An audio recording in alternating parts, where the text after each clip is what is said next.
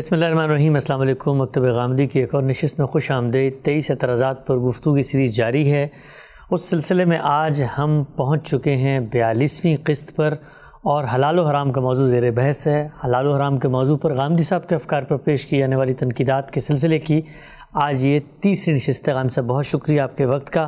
آپ سے ہم گفتگو کر رہے تھے غامدی صاحب کے حلال و حرام کے حوالے سے، جو علماء اکرام بالعموم آپ کے نقطہ نظر پہ تنقیدات کرتے ہیں، اعتراضات کرتے ہیں، ان کی حقیقت کیا ہے۔ ہم اس مرحلے پہ پہنچ چکے تھے کہ آپ نے یہ بیان فرما دیا ہے کہ آپ کے نزدیک وہ کیا فریم ورک ہے جس کے تحت اخلاقی معاملات میں چیزیں حرام ہوتی ہیں، حلال ہوتی ہیں، قرآن مجید کی روشنی میں۔ اب میں چاہتا ہوں کہ براہ راست ہم اس فہرست پر آ جائیں اور ایک ایک چیز کے بارے میں میں آپ سے جانوں کہ اس سورہ اعراف کی آیت تینتیس کے اندر جو اصول بیان ہوئے ہیں حلال اخلاقیات کے باب میں، حلت و حرمت کے، ان کا ان چیزوں سے کیا ریلیشن ہے، اور آپ کیا اس فہرست میں جو جو چیزیں بیان ہوئی ہیں ان کو حرام سمجھتے ہیں۔ پہلی چیز، بنیادی چیز، وہ یہ ہے کہ اللہ تعالیٰ نے سورہ بقرہ میں فرمایا ہے کہ احل اللہ البیع وحرم الربا، ربا کو حرام قرار دے دیا گیا ہے، ربا کے حرام ہے، اور اگر ہے تو سود کی حرمت سورہ اعراف کی آیت تینتیس میں کہاں بیان ہوئی ہے۔ سب سے پہلے تو یہ چیز سمجھ لیجئے کہ یہ فہرست تیس چیزوں کی ہو یا پچاس چیزوں کی، میں نے یہ اصولی بات واضح کر دی ہے، اور میں پھر اس کو دہرانا چاہتا ہوں کہ اللہ کی کتاب میں، اللہ کے پیغمبر کی تعلیمات میں کبھی کوئی تضاد نہیں ہو سکتا۔ ٹھیک، جب یہ بات واضح کر دی گئی کہ کھانے پینے کی چیزوں کے علاوہ اللہ تعالیٰ نے یہی پانچ چیزیں ہیں جو حرام کی ہیں، تو اب ہونا کیا چاہیے؟ ہونا کیا یہ چاہیے کہ جب آپ کے سامنے کوئی آیت آئے، کوئی حدیث آئے، کوئی حکم آپ دیکھیں تو آپ اس میں تفحص کریں، اس کو جاننے کی صحیح کریں، اس کے اندر اتر کر دیکھیں کہ اس میں کیا بات کہی گئی ہے۔ ٹھیک، سود کو لے لیجئے آپ تھوڑی دیر کے لیے، خود قرآن مجید نے جب سورہ بقرہ میں سود کی حرمت واضح کی تو یہ کہا کہ لا تظلمون ولا تظلمون، نہ تم ظلم کرو گے نہ تم پر ظلم ہونا چاہیے۔ ٹھیک، ایک لفظ میں یہ بتا دیا کہ سود کی حرمت کا باعث کیا ہے۔ میں اس پر بہت تفصیلی گفتگویں کر کے یہ عرض کر چکا ہوں کہ ہمارے دین نے ہمیں جو اخلاقی اصول سکھائے ہیں ان کے تحت میرے مال میں لوگوں کا حق قائم کر دیا گیا ہے۔ میں جو کچھ کماتا ہوں، اللہ جو میرے اوپر عنایت کرتا ہے، میرے پاس میری ذاتی، کاروباری، حال اور مستقبل کی ضرورتوں سے زیادہ جو کچھ ہے وہ سب اللہ کی امانت ہے، اور اگر میرے پاس کوئی سائل آ جاتا ہے، کوئی محروم آ جاتا ہے تو مجھے اس کی مدد کرنی چاہیے۔ ٹھیک، میں اگر اس کی مدد کرنے کا حوصلہ نہیں رکھتا، یعنی اس کو دے دینے کا حوصلہ نہیں رکھتا، اور قرض کے طور پر کوئی رقم اسے دیتا ہوں، تو اس پر میں کسی منفعت کا تقاضا نہیں کروں گا، کیونکہ اسلامی اخلاقیات میں قرض کیا ہے؟ وہ تبرع ہے، وہ نیکی ہے، وہ خیر ہے۔ جب میں اس سے یہ مطالبہ کرتا ہوں تو میں اصل میں اس کا مال ظلم کر کے لینا چاہتا ہوں۔ اچھا، اب ذرا ان آیتوں پہ جائیے، یعنی سورہ اعراف کی وہ آیتیں، اور خاص طور پر وہ آیت کی جس میں حرمتوں کی فہرست بیان کی گئی ہے، تو اس میں کیا ہوا ہے؟ اس میں سب سے پہلے فواحش بیان کیے گئے ہیں، اس کے بعد اسم یعنی حق تلفی کو بیان کیا گیا ہے، اس کے بعد کیا ہے؟ والبغی بغیر الحق۔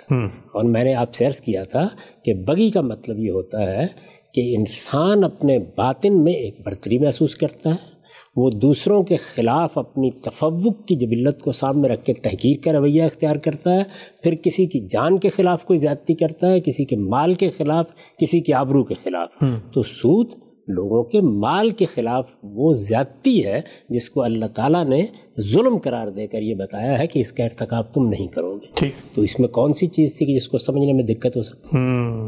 یعنی جب خود اللہ تعالیٰ نے وہ رشتہ واضح کر دیا۔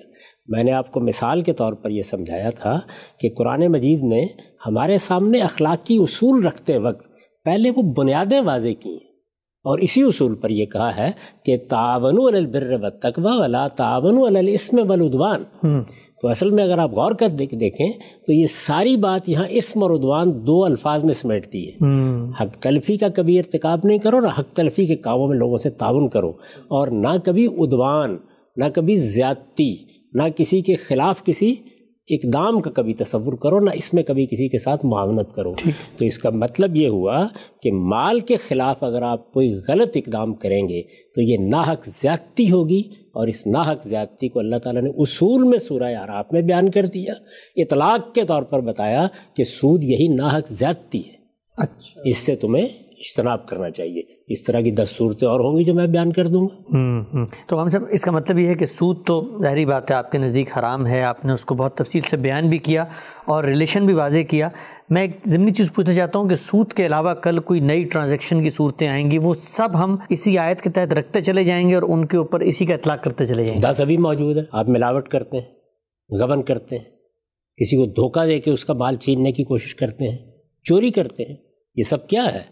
یہ اصل میں دوسرے کے مال کے خلاف عدوان ہے، hmm. دوسرے کے مال کے خلاف ناحق زیادتی ہے.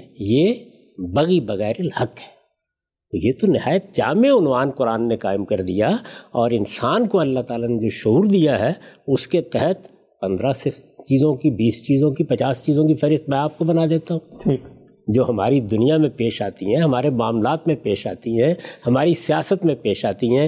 کہیں ہم کسی کی جان کے خلاف زیادتی کا اقدام کر رہے ہوتے ہیں، کہیں مال کے خلاف کر رہے ہوتے ہیں، کہیں آبرو کے خلاف کر رہے ہوتے ہیں، کہیں اپنے باطن کو ظاہر کے ساتھ متعلق کرنے میں کر رہے ہوتے ہیں. یہ جس کو آپ تکبر کہتے ہیں کیا چیز ہے؟ یہ اصل میں بغی بغیر الحق ہے. یعنی میرے باطن میں ایک تفوق کا احساس پیدا ہوتا ہے، وہ احساس دوسروں کو تحقیر کی نظر سے دیکھتا ہے. اس طرح گویا میں دوسرے کی عزت کے خلاف ایک جذبے یا ایک احساس کا اظہار کرتا ہوں. ٹھیک، آپ دیکھیے قرآن مجید نے اس کی بہت سی صورتوں کے اوپر بھی گفتگو کی، تو اس میں کون سی ایسی چیز ہے کہ جس کے بارے میں ادنا تردد بھی ہو سکتا ہے؟ ٹھیک. اچھا، ہم سب ایک چیز ابھی ذہن میں آئی کہ جب ہم کسی کے بارے میں کوئی دعویٰ کرتے ہیں، کوئی کلیم کرتے ہیں، مثلا آپ کے بارے میں یہ اگر کہا گیا کہ جی آپ نے پانچ چیزوں کو صرف حرام قرار دیا اور باقی چیزوں کے بارے میں آپ خاموش ہیں، اور آپ نے سود پہ لکھا بھی ہو، بولا بھی ہو، پڑھا بھی ہو، لوگوں کو بتایا بھی ہو، تو یہ بھی کیا سورہ اعراف کی کسی آیت کے تحت آ سکتا ہے کہ کسی کی آبرو یا کسی کی کریڈیبلٹی یا کسی کے موقف سے ہٹ کے اس کی تائید، اس کی سند کے بغیر آپ کو بات کریں؟ ظاہر ہے کہ جس وقت آپ کسی کے اوپر کوئی الزام لگاتے ہیں، کسی کی کوئی رائے بیان کرتے ہیں اور اس میں دیانت سے کام نہیں لیتے، کسی پر کوئی تہمت دھر دیتے ہیں، تو یہ سب کیا ہے؟ یہ اس کی عزت پر حملہ ہے. hmm, اچھا یہ اس کی عزت کے خلاف، اس کے وقار کے خلاف ایک طرح سے بغیر بغی بغیر الحق ہے. تو اس وجہ سے یہ ساری چیزیں جتنی ہیں، قرآن مجید کا اعجاز ہے کہ اس نے سب کو سمیٹ کر اصول کے طور پر اعراف میں بیان کر دیا. پھر آپ کو ایک ایسا معیار دے دیا کہ آپ خود اس کا اطلاق کر سکتے ہیں، اور دسیوں چیزوں پر آپ زندگی میں اس کا اطلاق کرتے ہیں. یہ جو عالمگیر اخلاقیات ہے اس وقت، وہ سب اسی پر مبنی ہے. تمام قوانین اسی اصول پر بنائے جا سکتے ہیں. اگر آپ ریاست کے قانون کے بارے میں مجھ سے پوچھیں تو میں یہ عرض کروں گا کہ اس کی بنیاد ہی دو چیزیں، ایک اسم اور دوسرے بغی بغیر الحق. ٹھیک، یعنی یا ریاست کو قانون بنانے کا حق ہے حق تلفی کو روکنے کے لیے، اور یا لوگوں کی جان، مال، آبرو کے خلاف زیادتی کو روکنے کے لیے. ٹھیک، ہم سب سود کا مسئلہ تو حل ہوا، اور سود پر ہم نے تفصیلی گفتگو بھی کی ہے. اس میں زیادہ تفصیل سے ہم نے اس بارے میں آپ سے پوچھا تھا جو جو اعتراضات ہوتے ہیں، لیکن آپ نے ریلیشن واضح کیا. دوسری چیز جو اس فہرست میں موجود ہے حلال و حرام کی، وہ یہ ہے کہ سورہ مائدہ کی آیت نوے میں اللہ تعالیٰ نے بتایا کہ شراب، جوا، انصاب و ازلام، یہ چار چیزیں ہیں، ان کو بھی دین نے، شریعت نے ممنوع قرار دیا ہے، حرام قرار دیا ہے. لیکن سورہ اعراف کی آیت تینتیس کے اندر یہ چار چیزیں موجود نہیں، تو پھر ان کا کیا ریلیشن ہے اور یہ کیسے حرام ہوں گے؟ سورہ اعراف کی آیت تینتیس میں دسیوں چیزیں موجود نہیں ہیں، لیکن وہ سب کی سب ان کے ساتھ متعلق ہوتی ہیں. ٹھیک، وہ بنیادیں ہیں، وہ اساسات ہیں. ابھی میں نے آپ کی خدمت میں عرض کیا کہ یہ فہرست بنانی تھی تو اس کے لیے ایک سود ہی ملا تھا، چوری موجود تھی، ملاوٹ موجود تھی، غبن موجود تھا، اور دس چیزیں موجود تھیں. ٹھیک، ان سب کی فہرست بنانی چاہیے تھی. وہ سب کی سب اگر آپ دیکھیں گے تو یا حق تلفی پر مبنی ہوں گی، یا جان، مال، آبرو کے خلاف زیادتی پر مبنی ہوں گی. یعنی یا وہاں اسم ہوگا جس کو عربی زبان میں آپ حق تلفی کی تعبیر کے طور پر بیان کرتے ہیں، اور یا بغی بغیر الحق ہوگی. اس کے سوا کوئی چیز ہو ہی نہیں سکتی. دنیا بھر میں جو کچھ آپ کرتے ہیں، جب دوسروں سے متعلق کسی جرم کا ارتکاب ہوتا ہے تو اس کی اساسات یہی دو چیزیں ہوتی ہیں. تو اس وجہ سے اس میں تردد کیوں ہوا؟ اچھا، یہاں پر آئیے اب اس آیت میں.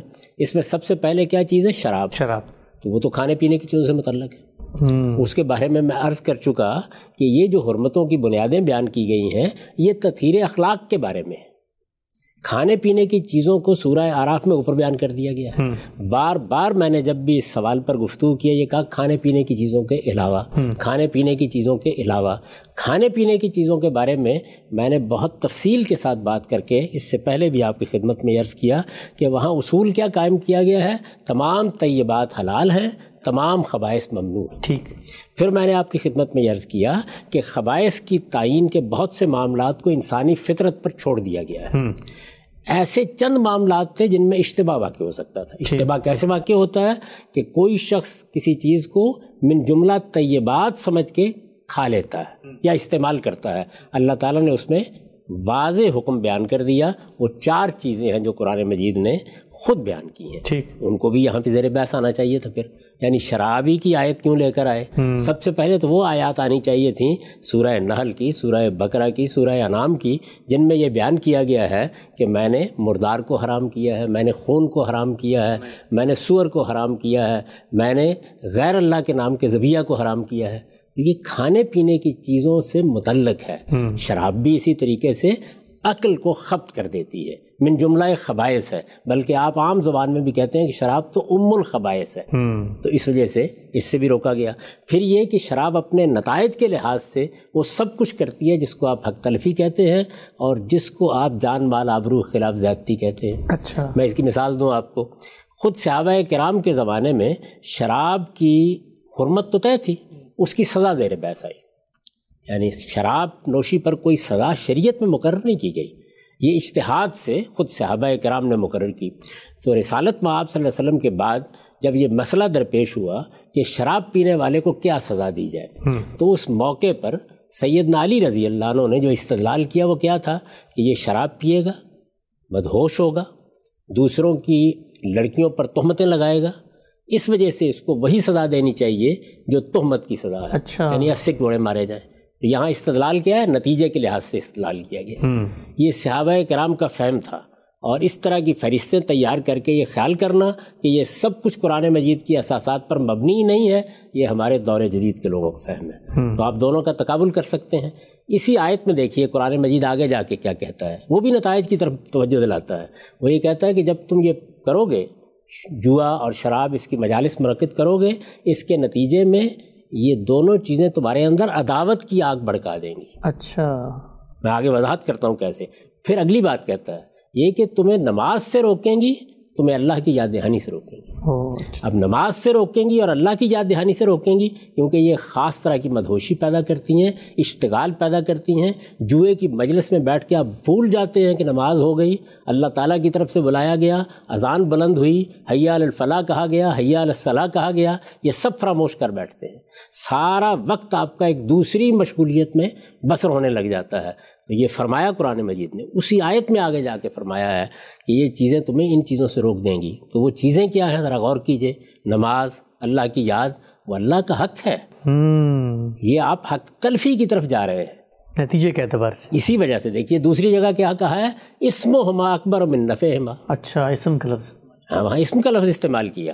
یہ جو جوا ہے اور یہ شراب ہے، ان کا گناہ، یا دوسرے لفظوں میں کہیے یہ چیز حق تلفی کو پیدا کر دیتی ہیں. وہ حق تلفی کس کی ہے؟ وہ اس زمین و آسمان کے مالک کی حق تلفی. تمام عبادات، اللہ کی یاد سے دل کا آباد رہنا، یہ اللہ کا حق ہے. اور بندہ اگر اس حق کو فراموش کر دیتا ہے تو وہ غفلت میں مبتلا ہے. اس کے بارے میں قرآن مجید نے خود استدلال کر دیا. یہ طریقہ ہے اللہ کی کتاب کا، ان چیزوں کو لے کر اصل کے ساتھ متعلق کرنے کا، ریلیٹ کرنے کا. اس کو سیکھنا چاہیے ہمارے ہاں دین پر غور کرنے والے لوگوں کو. اب آگے چلیے، جوئے کو الگ سے لے لیجئے. جوئے میں آپ کرتے کیا ہیں؟ میں اس لیے بیٹھتا ہوں جوا کھیلنے کے لیے کہ مجھے لازماً آپ کو ضرر پہنچانا ہے، آپ کو یعنی آپ کے مال کو. اور آپ اس لیے بیٹھتے ہیں کہ آپ نے لازماً مجھے ضرر پہنچا، یعنی جو کچھ ہے وہ اینٹ لینے کا ایک جذبہ ہے دوسرے سے، اور ضرر یعنی اس کا کوئی اور نتیجہ نکل ہی نہیں سکتا. میں کاروبار کرتا ہوں آپ کے ساتھ، تھوڑا نفع آپ کو ہو گیا، کچھ نقصان مجھے ہو گیا، یہ چیزیں تبادلہ میں جاتی رہتی ہیں. لیکن یہاں یہی چیز ہوتی ہے. تو اس وجہ سے یہ مال کے خلاف تعدی بھی ہے، عدوان بھی ہے، بغی بھی ہے. یعنی اس میں تو دس چیزیں ہیں جو ان سے متعلق کر کے دکھائی جا سکتی ہیں. تو اس کو بھی اللہ تعالیٰ نے ممنوع قرار دے دیا. اس کے بعد انصاب، ازلام وغیرہ ہیں. ازلام میں تو خیر بہت بحث ہے، وہ جوئے کے تیروں ہی کو کہا جاتا ہے. اگر وہی آپ اس کی تعبیل قبول کر لیں گے تو ظاہر ہے کہ اس پر میں گفتگو کر چکا. لیکن انصاب کیا ہے؟ یعنی آپ نے جا کر استھانوں پر بھینٹ چڑھا دی. اچھا، آپ نے جا کر وہاں پر نظریں پیش کر دیں. تو یہ تو سرکسر شرک ہے. اور قرآن مجید نے ان پانچ چیزوں میں شرک کو نمایاں کر کے بیان کیا ہے. اس لیے کہ وہ اللہ کا سب سے بڑا حق ہے. اللہ کا سب سے بڑا حق اس کی توحید پر ایمان ہے. تو اس کو الگ کر کے بیان کیا. میں نے یاد ہوگا بحث کرتے ہوئے یہ کہا تھا کہ یہ عطف الخاص علی العام ہے, یعنی اگرچہ اللہ کی حق تلفی کے ذیل میں اس کو خود سمجھا جا سکتا تھا. چنانچہ جو سورہ نحل کی آیت ہے اس میں اس کو الگ سے بیان نہیں کیا, لیکن یہاں الگ سے بیان کر کے بتایا ہے. اس میں کسی کو تردد کیوں پیش آئے گا؟ اللہ تعالیٰ نے یہ بتایا ہے کہ پرستش بھی اسی کی ہونی چاہیے, حمایت اور حمیت کے لیے بھی اسی کی طرف انسان کو بڑھنا چاہیے. تحلیل و تحریم کا اختلاف, سارا کا سارا اختیار بھی اس ذات والا صفات کو ہے, اور سب سے بڑھ کر یہ کہ نظر بھی اسی کے حضور میں پیش کرنی چاہیے. اس کے لیے اگر آپ دیکھنا چاہیں تو میزان میں وہ ساری بحث پڑھ لیں جو میں نے مراسم عبودیت پر کی ہے, یا میرا جو مضمون ہے جو دوسرے مقدمے کے طور میری کتاب میزان میں ہے, دین حق اس میں دیکھیں, یعنی عبادت کے مراسم کیا ہیں. اگر کوئی غیر اللہ کے لیے قربانی کرتا ہے, اگر کوئی غیر اللہ کے لیے اعتکاف کرتا ہے, اگر کوئی غیر اللہ کے سامنے سجدہ کرتا ہے, تو یہ سب شرک کے مظاہر ہیں. تو اسی طرح سے یہ انصاب ازلام بھی شرک کے مظاہر تھے, اس وجہ سے اللہ تعالیٰ نے اس کو حرام قرار دی. ٹھیک, ہم سے بتائیے کہ ابھی آپ نے ذکر کیا تھا یہاں پہ کہ یہ شراب اور جوئے کے بارے میں اللہ تعالیٰ نے ایک بڑی ہی بہت ہی منفرد بات فرمائی کہ اس کے اندر پڑھنے سے جو رجس من عمل شیطان ہے, گندہ شیطانی کھیل, اس سے عداوت جو ہے, آپ نے کہا اس کی میں وضاحت کرتا ہوں یہ کہ عداوت کیسے پیدا ہو جاتی ہے. کہا قرآن میں ظاہر ہے کہ جب میں درپے ہو جاؤں گا آپ کا مال مجھے ہر حال میں لینا ہے. اسی طریقے سے جب میں شراب پیوں گا تو اس کے نتیجے میں وہی بات جو میں نے سیدنا علی کے حوالے سے آپ کو سنائی, پھر میں انٹ سنٹ باتیں بھی کروں گا, تہمتیں بھی لگاؤں گا. اب یہ کہ آپ نے اپنے آپ پر کنٹرول کیا ہوا ہے کسی حد تک, تو اس کی بنیاد پر چیزیں جائز نہیں ہو جایا کرتی. جن چیزوں کا نتیجہ برا نکلنے کا امکان ہوتا ہے ان کو صدن للذریعہ ابتدا سے روک دیا جاتا ہے. تو اللہ تعالیٰ نے اسی بنیاد پر ان کو روکا ہے. لیکن یہ احساسات تو سب وہاں بیان ہو گئی. ٹھیک ٹھیک ٹھیک, یعنی کھانے پینے کی چیزوں میں کسی خبیث چیز کے قریب نہ جائیے, تمام خبائث ممنوع ہے.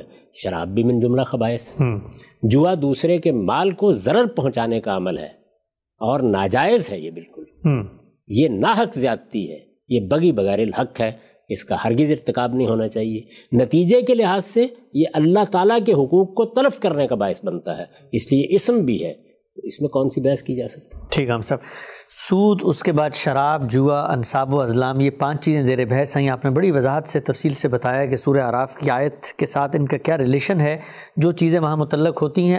اگلا جو اعتراض ہے اس فہرست میں وہ یہ ہے کہ چودہ کے قریب رشتے ہیں سورہ نساء کے اندر, اللہ تعالیٰ نے بالکل صراحتاً الفاظ میں بیان کر دیے کہ وہ حرام ہے, وہاں نکاح نہیں ہو سکتا. یہ وہ حکم ہے جو سورہ اعراف کی ان پانچ اصولی ہدایات سے الگ, انڈیپینڈنٹ, انفرادی حکم دیا گیا ہے.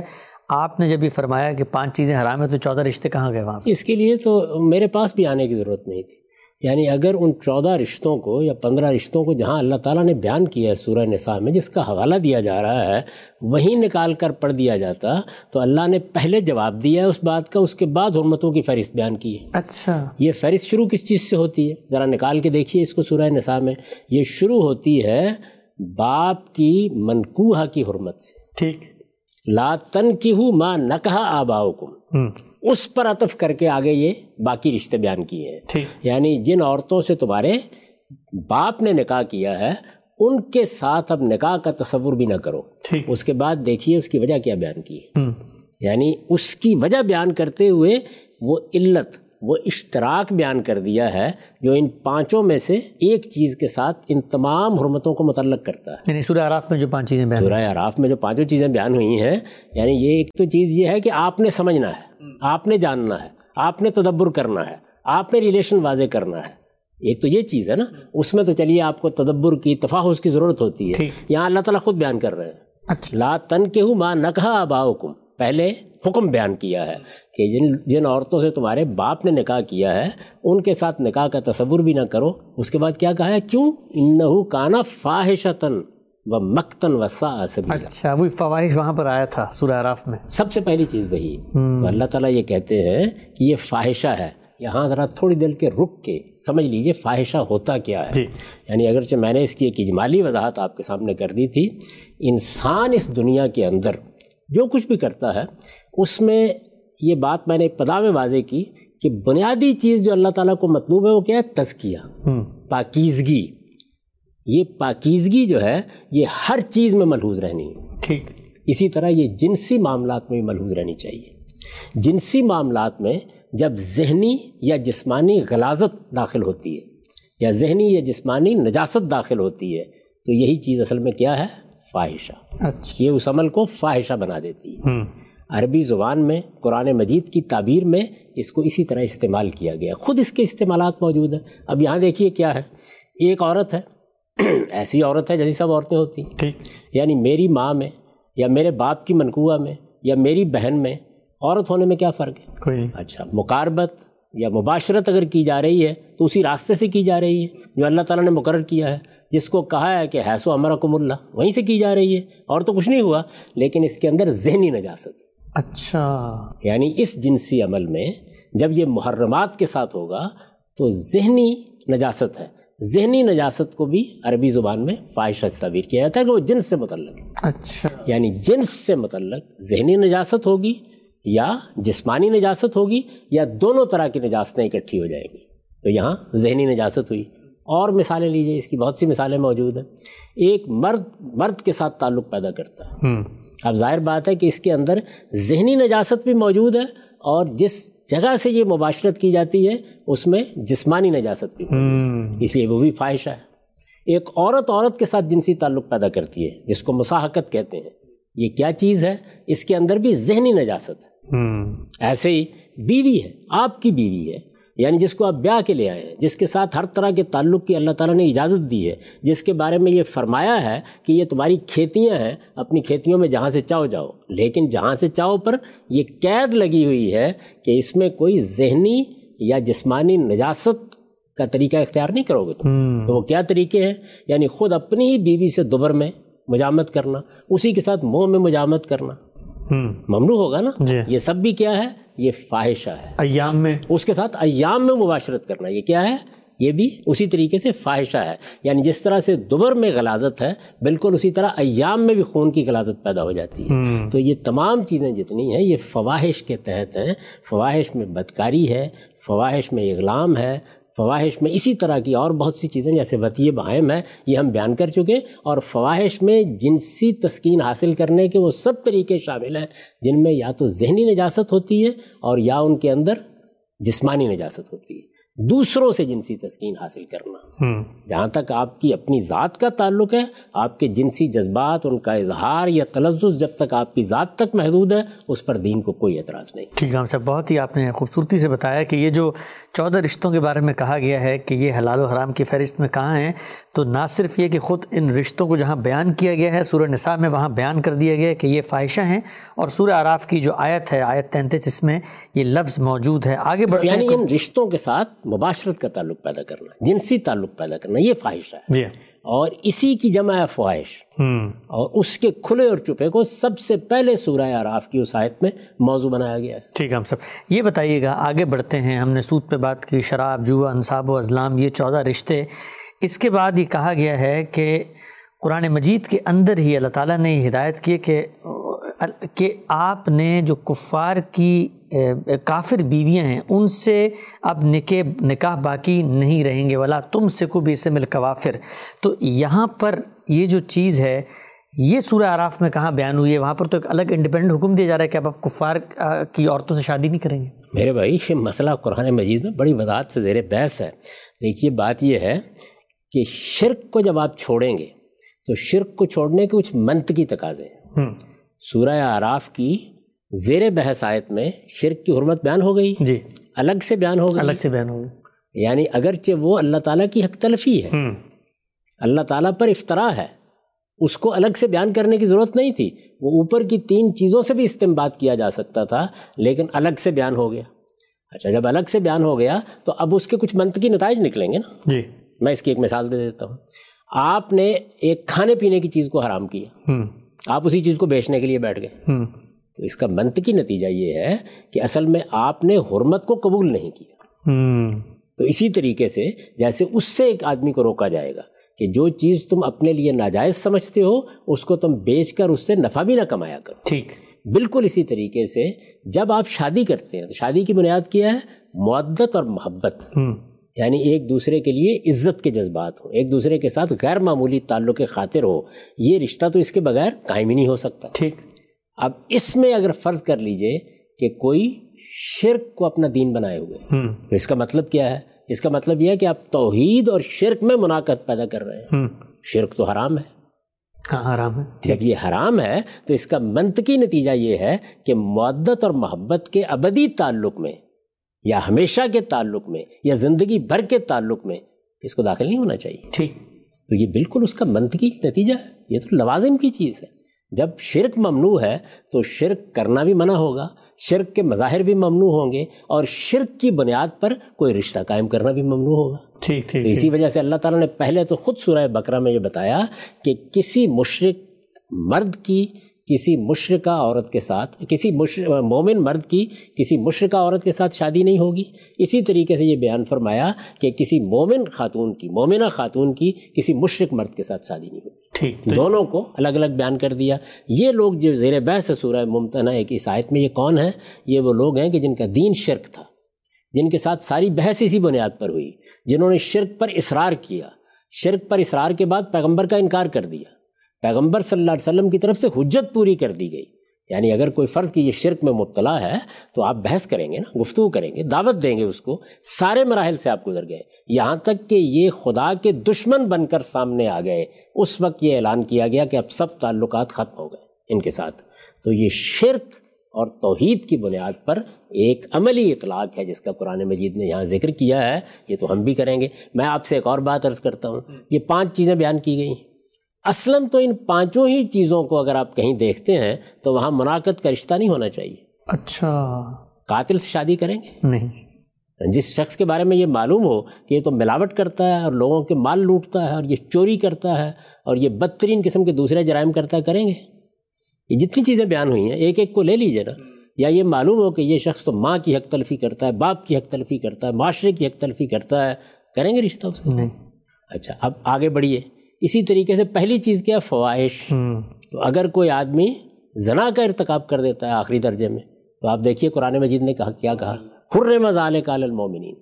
جہاں جہاں نکاح کا ذکر کیا وہاں یہ فرمایا کہ نکاح صرف ان لوگوں میں ہو سکتا ہے کہ مرد بھی عفیف ہو، عورت بھی عفیفہ ہو. ہر جگہ کیا شرط لگائی؟ محسنین غیر مسافحین ولا متخذی اقدان. ہر جگہ کے اوپر یہ بات بیان، اور وہ بھی اسی فہرست سے، اسی فہرست میں ہے، وہ چیز بھی اسی فہرست میں ہے. لیکن اب اللہ تعالیٰ نے یہ دو چیزیں الگ سے کیوں بیان کی، باقی کیوں نہیں بیان کی؟ باقی کے معاملے میں انسان اپنی ذات میں حساس ہوتے ہیں. کسی عورت کو بتا کے دیکھیے کہ ایک قاتل ہے، شادی کرو گی؟ کسی مرد کو بتا کے دیکھیے، ایک زانیہ خاتون ہے، شادی کرو گے؟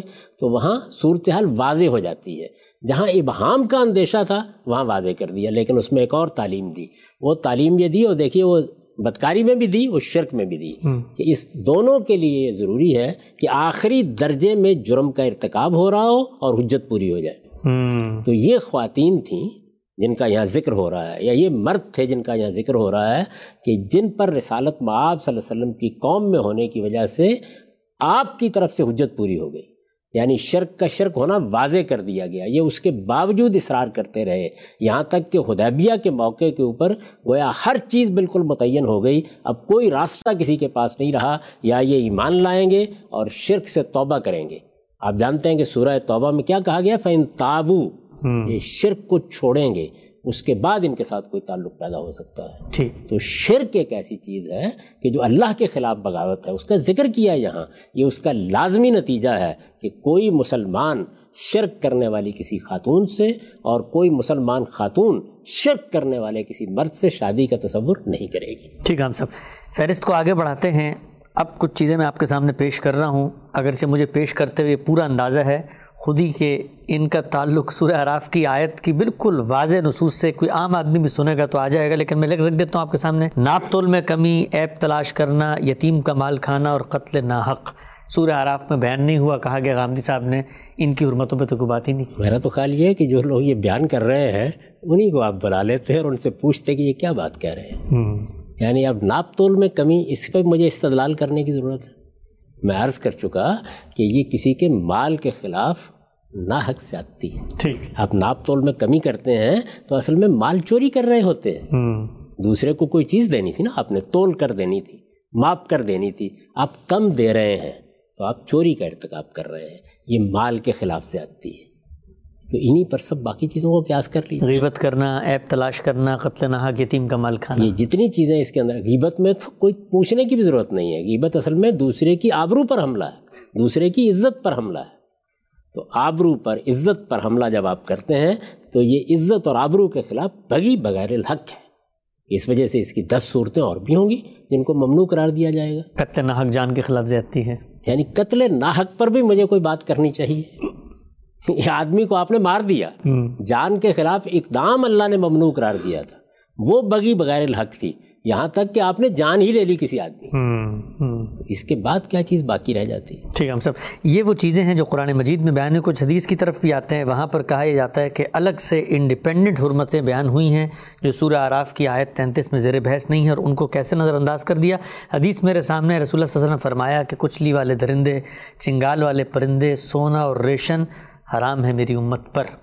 بھائی یہ جو درندے اور پرندوں کا ذکر ہو رہا ہے یہ تو کھانے پینے کی چیزوں سے متعلق ہے. طیبات اور خبائث، اس میں اصولی بات بیان کر دی گئی کہ تمام طیبات حلال ہیں، تمام خبائث ممنوع ہیں. ٹھیک، میں نے اس کی وہاں بھی وضاحت کر دی تھی کہ جب خبائث کی بحث پیدا ہوئی تو قرآن مجید نے ہماری کیا رہنمائی کی؟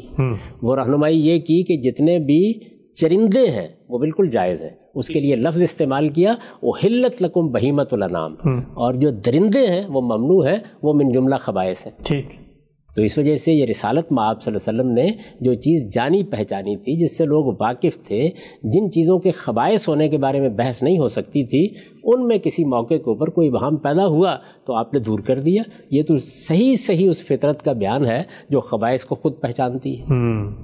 اور پھر یہ کہ یہ سورہ اعراف کی اس آیت سے متعلق بھی نہیں ہے، اس لیے کہ وہاں تو اخلاقی حرمتیں بیان ہوئی ہیں. اس میں بار بار یہ کہا گیا ہے کہ کھانے پینے کی چیزوں کے علاوہ، تو یہ تو کھانے پینے کی چیزوں سے متعلق ہے. اس کے بعد اب اگلے آ جائیے، سونا اور ریشم. سونا اور ریشم، دیکھیے پہلے یہ اصولی بات سمجھ لیجئے کہ یہ سونا اور ریشم جو ہے یہ کیوں زیر بحث آ گیا روایتوں میں؟ یہ اس لیے زیر بحث آ گیا کہ یہ متکبرین کا لباس تھا. یعنی رسالت میں آپ صلی اللہ علیہ وسلم کے زمانے میں جو متکبرین تھے، اپنے آپ کو بڑا سمجھنے والے، دھونس جمانے والے، اپنی دولت کی نمائش کرنے والے، وہ لوگ ان چیزوں کا استعمال کرتے تھے. ہر دور میں چیزیں تبدیل ہوتی رہتی ہیں، جیسے کہ رسول اللہ صلی اللہ علیہ وسلم نے جب دیکھا کہ اوباش قسم کے متکبرین اپنی چادر کا لٹ نیچے لٹکائے ہوئے چلتے ہیں، ان کا تہمت گھسٹ رہا ہوتا ہے، ان کا شملہ جو ہے ان کی پگڑی کا وہ پاؤں تک پہنچ رہا ہوتا ہے، تو آپ نے فرمایا یہ اسبال ہے، اس کو بھی ممنوع قرار دیا. تو اسلام میں جو بغی بغیر الحق ہے یہ پیدا کب ہوتی ہے؟ یہ آپ کے باطن سے پیدا ہوتی ہے. اچھا، یعنی سب سے پہلے سرکشی کہاں وجود میں آتی ہے؟ دوسروں کے خلاف جو آپ کے اندر ایک تفوق کی جبلت ہے، وہ آپ کو پہلے تکبر پر آمادہ کرتی ہے، دھونس زمانے کے جذبہ. رسالت میں آپ صلی اللہ علیہ وسلم کے سامنے جو بات ہوئی، جس میں آپ سے پوچھا گیا کہ اللہ کے پیغمبر، مجھے چیزیں اچھی لگتی ہیں، میرا دل چاہتا ہے میرا لباس اچھا ہو، میرا جوتا اچھا ہو، میری چیزیں اچھی ہوں، کیا یہ تکبر ہے؟ آپ نے یہ فرمایا کہ یہ تکبر نہیں ہے، اللہ جمیل و یحب الجمال، اللہ خود خوبصورت ہیں، وہ خوبصورتی کو پسند کرتے ہیں. فرمایا تکبر کیا ہے؟ آپ دیکھیے کیا خوبصورت وضاحت کی ہے. آپ نے کہا بطر الحق وغمت الناس، وہ یہ کہ تمہارے سامنے ایک حق آ جائے اور تم اس کے مقابل میں اکڑ جاؤ. یہ کیا ہے؟ یہ حق کے مقابل میں بغی ہے، یہ خدا کے مقابل میں بغی ہے. تکبر تو اصل میں بہت بڑا جرم ہے. اسی لیے تو قرآن مجید یہ کہتا ہے کہ سوئی کے ناکے سے اونٹ گزر سکتا ہے لیکن مستکبرین جنت میں نہیں جا سکتے. کیوں نہیں جا سکتے؟ یہ وہ بغی بغیر حق کا جرم ہے جو آپ کے اندر سے ایک لاوے کی طرح پھٹ جاتا ہے. ٹھیک، یعنی میرے اندر یہ چیز پیدا ہوتی ہے. یہ بغی جب پیدا ہو جاتی ہے، کبھی دوسروں کے لیے مجھے تحقیر کرنے والا بنا دیتی ہے، کبھی میں دھونس جماتا ہوں، کبھی میں بڑے ہانکتا ہوں، کبھی میں شیخی خورا بن کے رہ جاتا ہوں. یہ ساری چیزیں جن کا ظہور میرے کردار اور میری سیرت میں ہوتا ہے، یہی چیز جس وقت ایک مجرمانہ ذہنیت پیدا کرتی ہے تو میں کسی کی جان پر حملہ آور ہوتا ہوں، کسی کے مال پر حملہ آور ہوتا ہوں، کسی کی آبرو پر حملہ آور ہوتا ہوں. اور یہ جو رسالت میں آپ صلی اللہ علیہ وسلم نے فرمایا کہ تم دوسروں کو حقیر جانتے ہو، غمت الناس، تو اصل میں جب میں کسی کو حقیر جانتا ہوں اور میرے اندر کا کبر اس کی ذات سے متعلق ہوتا ہے تو اس کی عزت نفس پر حملہ آور ہوتا ہے. تو اس وجہ سے یہ بغی بغیر الحق کی نہایت بدترین صورتیں ہیں جن کا آپ نے ذکر کیا. ٹھیک ہے ہم سب، یہ روایت کے اندر جو زیر بحث چیزیں ہیں ان میں سے دو کا تعلق سونا ریشم براہ راست. تو میں یہ عرض کر رہا تھا کہ اصل میں مستکبرین کا لباس تھا، تو اس لیے حضور نے اس سے روکا. تہمت نیچے لٹکانا مستکبرین کا طریقہ تھا، اس لیے رسالت مآب صلی اللہ علیہ وسلم نے اس کو روکا اور یہ بتایا کہ میں کیوں روک رہا ہوں. خود روایتوں کے اندر اس کی وضاحت ہو گئی. یہ فرمایا کہ یہ تم کبھی خیال نہ کرو کہ جو لباس شہرت ہوتے ہیں، یعنی دوسروں پر بڑائی جمانے کے، دھونس پیدا کرنے کے لباس، ان سے اجتناب کرو، ان طریقوں سے اجتناب کرو.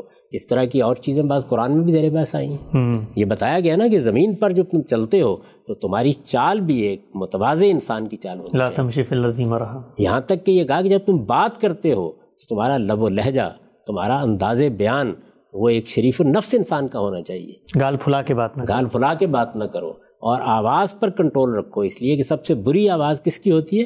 گدے کی آواز ہوتی ہے. یہ سب کیوں بیان کیا؟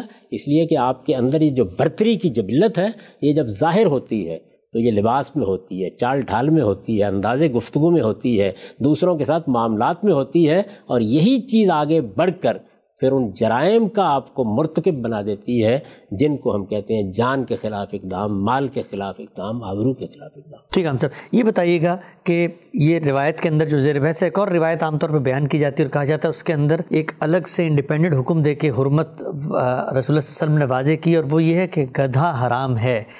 گدھے کی حرمت کو آپ طیبات اور خبیث کی اس فہرست میں کیا خبائث کے تحت رکھتے ہیں اور پھر اس سے ریٹ کرتے ہیں؟ یہ گدھا روایتوں میں کیسے زیر بحث آیا؟ دیکھیے، یہ تو خیبر کے موقع پر رسالت مآب صلی اللہ علیہ وسلم کی نسبت سے ایک روایت ہے جو بیان کی گئی ہے. اس پر میں نے تفصیل کے ساتھ اپنی کتاب میزان میں بھی گفتگو کی ہے اور یہ بتایا ہے کہ دیکھیے، جو چیزیں بھی اس دنیا کے اندر اللہ تعالیٰ نے جانوروں کی صورت میں پیدا کی ہیں، جن کا گوشت ہم کھاتے ہیں یا گوشت کھانا ان کا ہمارے لیے مباح کیا گیا ہے، ان میں بہت سے جانور ایسے ہیں جو درندے ہیں. ٹھیک، درندوں کے بارے میں تو ممانعت کر دی گئی، ان کے قریب بھی نہیں جاؤ گے. اس کے بعد بعض جانور ایسے ہیں کہ جو اصلاً کھانے پینے کے لیے پیدا نہیں کیے گئے، جیسے سواری کے کام آتے ہیں، گدھا بھی انہیں میں سے، سامان ڈھونے کے کام آتا ہے. ان کو بھی عام طور پر کھانے پینے کے لیے پسند نہیں کیا جاتا، دنیا بھر میں لوگ نہیں کھاتے، عام طور دنیا بھر میں نہیں کھاتے اور پسند بھی نہیں کیا جاتا. تو اس وجہ سے یہ خبائث کی بھی ایک ایسی قسم ہے کہ جس کے بارے میں تردد ہو سکتا ہے. اصول وہی ہوگا کہ تمام طیبات جائز ہیں اور تمام خبائث ممنوع ہیں، لیکن تمام روایتوں کا استقصاء کرنے سے معلوم ہوتا ہے کہ یہاں بات وہ تھی نہیں. اچھا، خود بخاری میں وہ روایتیں آ گئی ہیں جن سے بالکل واضح ہو جاتا ہے کہ اصل میں ہوا کیا. ہوا یہ کہ خیبر کے موقع پر مال غنیمت کی تقسیم سے پہلے لوگوں نے جو گدھے پکڑے گئے تھے مال غنیمت میں، ان کو ہانڈیاں چڑھا کے پکانا شروع کر دی. ٹھیک، تو رسالت مآب صلی اللہ علیہ وسلم نے اس سے روکا. تاہم کوئی آدمی دوسرے ہی پہلو پر جانا چاہتا ہو تو ہوا کیا؟ یہ تو کھانے پینے کی چیزوں سے متعلق ہے. ان کے بارے میں عرض کر دیا گیا اصول میں کہ سب خبائث ممنوع ہیں، اور خبائث کے معاملے میں تھوڑا بہت اختلاف بھی ہو سکتا ہے. اس میں اگر رسالت مآب صلی اللہ علیہ وسلم کسی چیز کو واضح کر دیں گے تو سرانکھوں کے اوپر. تو آپ صلی اللہ علیہ وسلم نے جو روکا تو اس پہ صحابہ کا کیا تاثر تھا کہ کس وجہ سے روکا گیا ہے؟ یہ میں نے عرض کیا نا کہ یہ بحث موجود ہے، یعنی اس میں کوئی شک نہیں کہ بعض ہمارے علماء نے اس کو اسی پہلو سے لیا ہے کہ یہ من جملہ خبائث ہے. حضور نے فرما دیا کہ یہ تو نجاست ہے، اس کا گوشت کھانا اچھا نہیں ہے. یہ ایک پہلو ہے، لیکن خود یہ بحث موجود ہے کہ یہ مسئلہ ہی نہیں تھا در حقیقت. کیا مسئلہ تھا؟ نبی صلی اللہ علیہ وسلم نے مال غنیمت کی تقسیم سے پہلے جو لوگوں نے گدے پکڑ لیے مال غنیمت کے اور ان کو ذبح کر کے ان کی ہانڈیاں چڑھا دی، اس کے اوپر نکلی. اچھا، یعنی پہلے مال غنیمت کو پراپرلی تقسیم ہونا چاہیے تھا. قاعدہ یہی ہے نا، یہ تو نہیں ہو سکتا کہ آپ یہاں تہاں سے چیزوں کو پکڑ لیں. تو یہ ساری بحث موجود ہے، لیکن میں یہ کہتا ہوں کہ ہمارے موضوع سے متعلق بحث ہی نہیں ہے. کھانے پینے کی چیزوں کے علاوہ بحث یہ ہے کہ میں نے یہ جسارت کی تھی، یہ کہا تھا کہ اللہ تعالیٰ نے پانچ ہی چیزیں حرام کی ہیں، اس میں کھانے پینے کی چیزوں کے علاوہ کھانے پینے کی چیزوں کے علاوہ بار بار عرض کیا ہے. ٹھیک، یہ تو ہے ہی کھانے پینے کی چیزوں سے متعلق. ٹھیک ہم سب، یعنی گدھے کی کوئی اخلاقی حرمت بیان ہوئی. ٹھیک ہم سب، آگے بڑھتے ہیں. آخر کی طرف چند چیزیں ایسی ہیں جو ہمارے ہاں قرآن مجید میں شریعت کے مباحث میں حرمت کی بحث میں زیر بحث آتی ہیں، ان کے بارے میں بتائیے گا کہ یہ جو سورہ اعراف کی اصولی بحث ہے، کیا ان کا ان سے کوئی تعلق ہے؟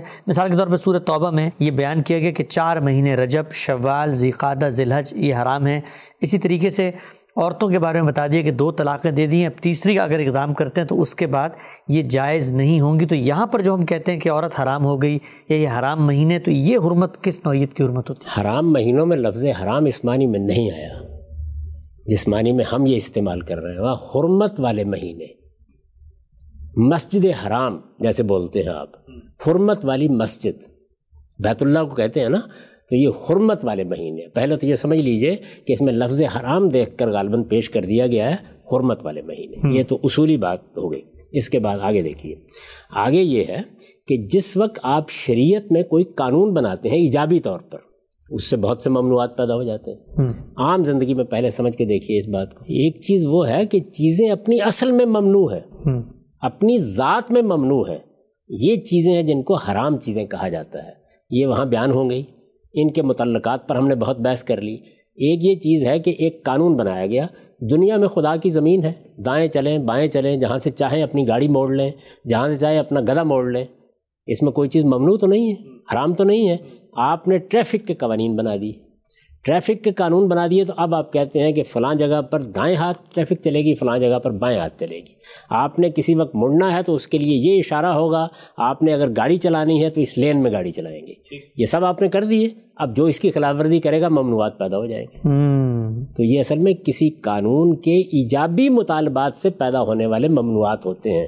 ان کو کون آدمی حرام کی فہرست میں رکھے گا؟ ٹھیک، پہلے وہ قانون بیان کیا جائے گا، پھر اس کی خلاف ورزی سے دس چیزیں پیدا ہو جائیں گی. یہ تو ایسے ہی ہے کہ جیسے آپ نماز کے بارے میں ہی بات کرنا شروع کر دیں کہ اگر تم نے نماز کے دوران میں کوئی ادھر منہ موڑ لیا، کوئی بات کر دی تو یہ حرام ہے. تو یہ اصل میں نماز کے آداب پہلے قائم ہوں گے، پھر ان کی خلاف ورزی میں ممانعتیں پیدا ہوں گی. جو شریعت نماز کے لیے قانون مقرر کر دیے گئے، اس سے دنیا کے قانون میں بھی ایسے ہی ہوتا ہے. یعنی دیکھیے نا، ایک وہ چیزیں ہیں جن سے مجھے اور آپ کو ہر حال میں رکنا ہے. یعنی دنیا کے قانون کے مطابق بھی چوری ممنوع ہے، ملاوٹ ممنوع ہے، یہ چیزیں تو ہر حال میں حرام ہیں. لیکن کچھ حرمتیں پیدا ہوتی ہیں وہ قانون کے بعد پیدا ہوتی ہیں. مثلا امیگریشن کے قوانین بنا دیے جاتے ہیں، اب ان کی خلاف ورزی کریں گے تو ممانعت ہوگی نا. تو یہ جو باتیں آپ بیان کر رہے ہیں یہ دین کے ایجابی احکام سے پیدا ہونے والے ممنوعات ہیں، ان کا حرمتوں کی فہرست سے کوئی تعلق ہی نہیں ہے. اللہ تعالیٰ نے حج جیسی عبادت ہم پر لازم کی، عمرے کے لیے ہمیں جانا ہے. جب حج اور عمرے کے لیے آپ جاتے ہیں تو بہت سی پابندیاں آپ پر لگ جاتی ہیں، شکار حرام ہے، آپ احرام کی پابندیوں سے واقف ہیں نا، یعنی وہ پابندیاں لگ جاتی ہیں. اسی طرح کی ایک پابندی یہ بھی ہے کہ حج کے موقع پر یا عمرے کے مہینے میں، عمرے کو ایک مہینے کے ساتھ خاص کیا گیا ہے اسی مقصد کے لیے، ورنہ تو آپ عمرہ جب چاہے کر سکتے ہیں، لیکن رجب کا مہینہ اس کے لیے ہے، اور پھر تین مہینے بعد کے جو ہیں وہ حج کے لیے ہے. تو یہ چار مہینوں کے بارے میں اللہ تعالیٰ نے فرمایا کہ یہ حرمت والے مہینے ہیں، اس لیے کہ اس میں دنیا کی عظیم ترین عبادت کے لیے خدا کے بندوں کو میرے گھر میں آنا ہے. تو ان مہینوں میں لوگ قتال بند کر دیں، یہ کہا گیا اس کے اندر. یعنی یہ حج سے متعلق، حج اور عمرہ ایک ایجابی حکم ہے، ایک عبادت ہے جس کا ہمیں حکم دیا گیا ہے، جس کی ہدایت فرمائی گئی ہے. اس کے ذیل میں پیدا ہونے والے ممنوعات ہیں، ان کو کبھی بھی اس فہرست میں شامل نہیں کرنا چاہیے. ٹھیک ہے، ایسی تو دسیوں چیزیں ہر طرح کے ایجابی احکام سے پیدا ہو جائیں گی. آج ایک قانون بنائیے، آپ آپ یہ کہہ دیجئے کہ سب لوگ جو سڑکوں کے اوپر نکلیں گے انہیں اپنی گاڑیوں کے انجن اس طرح کے کروا لینے ہیں، ظاہر ہے اس کی خلاف ورزی حرمت پیدا ہو جائے گی. تو یہ وہ ممنوعات ہوتے ہیں، ان کو حرمتوں کی فہرست میں کبھی بیان نہیں کرتے. بالکل ٹھیک ہے، ہم سب یہ بات بالکل واضح ہو گئی کہ یہ جو چیزیں ہیں آخر میں جو میں نے بیان کی، اور یہ بھی اس فہرست میں شامل کی گئی ہیں کہ غامدی صاحب نے تیس کے قریب ایسی چیزیں ہیں جن کی حرمت کے حوالے سے کوئی بات نہیں کی، اور سورہ اعراف کی آیت نمبر تینتیس میں صرف پانچ چیزیں زیر بحث تھیں. آپ نے بہت تفصیل سے اپنا نقطہ نظر بتایا، میں آخر میں چاہوں گا میں اس پر بھی بحث کر دیتا ہوں تاکہ اس کی ضرورت توجہ جو ہے. یہ جو طلاق کے بارے میں کہا گیا ہے، یعنی اللہ تعالیٰ نے طلاق کا ایک قانون دیا ہے، اس میں بتایا گیا کہ دو ہی مرتبہ طلاق دینے کا حق ہے تم کو. میں اس کی اس وقت تشریح نہیں کر رہا، ظاہر ہے کہ جب آپ تیسری مرتبہ طلاق دیں گے تو آپ طلاق کا اس کے بعد حق کھو بیٹھتے ہیں، تو عورت حرام ہو گئی آپ کے لیے. تو یہ اصل میں طلاق کا جو قانون بنایا گیا ہے یہ اس کے نتیجے میں پیدا ہونے والے ممنوعات ہیں. ایسے ہی بیوی کو مال دے دیا ہے، بہت سا مال، وہ آپ اس سے واپس نہیں لے سکتے، وہاں پر بھی دیکھیے بالکل یہی لفظ استعمال کیا ہے. تو ایک حرمتیں وہ ہیں جو دین میں اساس کے طور پر، بنیاد کے طور پر حلال حرام میں زیر بحث آتی ہیں. وہ حرمتیں ہیں خور و نوش کی حرمتیں، وہ حرمتیں ہیں تطہیر اخلاق کی حرمتیں. ایک ایجابات، ایجابی احکام کی خلاف ورزی کے نتیجے میں پیدا ہونے والے ممنوعات ہیں. اس کو کوئی آدمی بھی جو دین میں بصیرت رکھتا ہو، قانون میں بصیرت رکھتا ہو، کبھی بھی اس فہرست میں پیش نہیں کرے گا. ہم سب یہ وہ فہرست تھی جو پیش کی گئی، اور اس میں کہا یہ گیا کہ حلال و حرام کے حوالے سے غامدی صاحب جو یہ بات کرتے ہیں کہ سورہ اعراف کی آیت تینتیس میں حرمت کی بنیاد بیان ہو گئی ہے اخلاقی معاملات میں، ان میں یہ چیزیں کہاں فال کرتی ہیں، کہاں آتی ہیں، ایک ایک پر ہم نے آپ سے بہت تفصیل سے بات کی. آخر میں چاہوں گا کہ اس پوری بحث کو ہم سمیٹیں اور خلاصہ کر دیں کہ جب آپ یہ بات کہتے ہیں، مختلف مواقع پر آپ نے بات کہی کہ حرام صرف پانچ چیزیں ہیں، تو اس سے کیا مراد ہوتی ہے؟ اس کا میں چند لفظوں میں خلاصہ کر دیتا ہوں، اگرچہ میں بار بار اس کی طرف توجہ دلاتا رہا ہوں، اور اس میں جب میں خلاصہ کروں گا تو خاص طور پر لوگوں سے درخواست کروں گا کہ دین میں تدبر کیسے کرنا چاہیے، سوچنا کیسے چاہیے، دین کا نظام فکر کیا ہے، اس کا پورا فلسفہ اور حکمت کیا ہے، وہ کہاں سے بات اٹھاتا ہے، اس پر توجہ کرنی چاہیے۔ دین کا مقصد تزکیہ ہے۔ تزکیہ کا مطلب کیا ہے؟ پاکیزگی حاصل کرنا۔ یہ پاکیزگی چار نوعیت کے احکام کو لازم کرتی ہے۔ تمام دین کے احکام کا جب آپ استقراء کرتے ہیں تو وہ ان چاروں عنوانات، یہ چاروں کیٹیگریز میں چلے جاتے ہیں۔ ان میں سے پہلی چیز یہ ہے اللہ اور بندے کے تعلق کے معاملے میں پاکیزگی۔ اس کا کہاں ظہور ہوتے ہیں؟ اللہ تعالیٰ کے ساتھ ہمارے تعلق کے مراسم میں، جن کو عبادات کہا جاتا ہے۔ یہ پہلی چیز ہے۔ دوسری کیا ہے؟ تطہیر بدن کی چیزیں، یعنی ہمیں اللہ تعالیٰ نے بہت سے احکام دیے ہیں جن میں بدن کی صفائی اصلاً مقصود ہے، اس کی ہم بہت سی چیزوں کی طرف اس سے پہلے اشارہ کر چکے ہیں۔ اس کے بعد تطہیر خور و نوش، کھانے پینے کی چیزیں، اور پھر تطہیر اخلاق۔ تو تطہیر اخلاق کا باب ہی سب سے بڑا باب ہے۔ اس سورہ اعراف کی آیت میں، جس کو میں نے بار بار لوگوں کے سامنے پیش کیا، وہ یہ ہے کہ کھانے پینے کی چیزوں کے علاوہ اللہ تعالیٰ نے اصلاً یہ پانچ چیزیں ممنوع قرار دی ہیں۔ ان کو ایک بار سمجھ لیجئے، اس کے بعد آگے ان کا اطلاق ہے۔ یعنی یہ پانچوں چیزیں کیا ہیں؟ فواہش، حق تلفی، جان مال آبرو کے خلاف بغی یا زیادتی، شرک اور بدعت۔ یہ پانچ بنیادیں ہیں، یہ اساسات ہیں۔ حرمت حلت کا پورا باب انہی کے اوپر کھڑا ہے۔ ان کو سامنے رکھ کر اب دیکھیں گے کہ بہت سی چیزیں ہوں گی جن میں یہ پائی جائیں گی، یا وہ چیزیں ان کی ترغیب کا باعث بنیں گی، یا ان کے منطقی نتیجے کے طور پر سامنے آئیں گی۔ ان پر پھر قرآن مجید بھی اور پیغمبر بھی حرمت کا حکم لگائیں گے، اور آج کا فقیہ بھی اسی اصول پر حرمت کا حکم لگائیں گے۔ ٹھیک، اور ان کا ریلیشن دریافت کرنا یہ ہر صاحب علم کی ذمہ داری ہے، چونکہ قرآن مجید میں کوئی تضاد نہیں ہو سکتا۔ وہ لوگ جو اس طرح کی چیزوں کا نہ ریلیشن دریافت کرتے ہیں، نہ ان کی اساس کو جانتے ہیں، نہ دین کے مقصد سے ان کو متعلق کرتے ہیں، وہ قرآن مجید کے فکر سے، فلسفے سے ناآشنائے محض ہوتے ہیں۔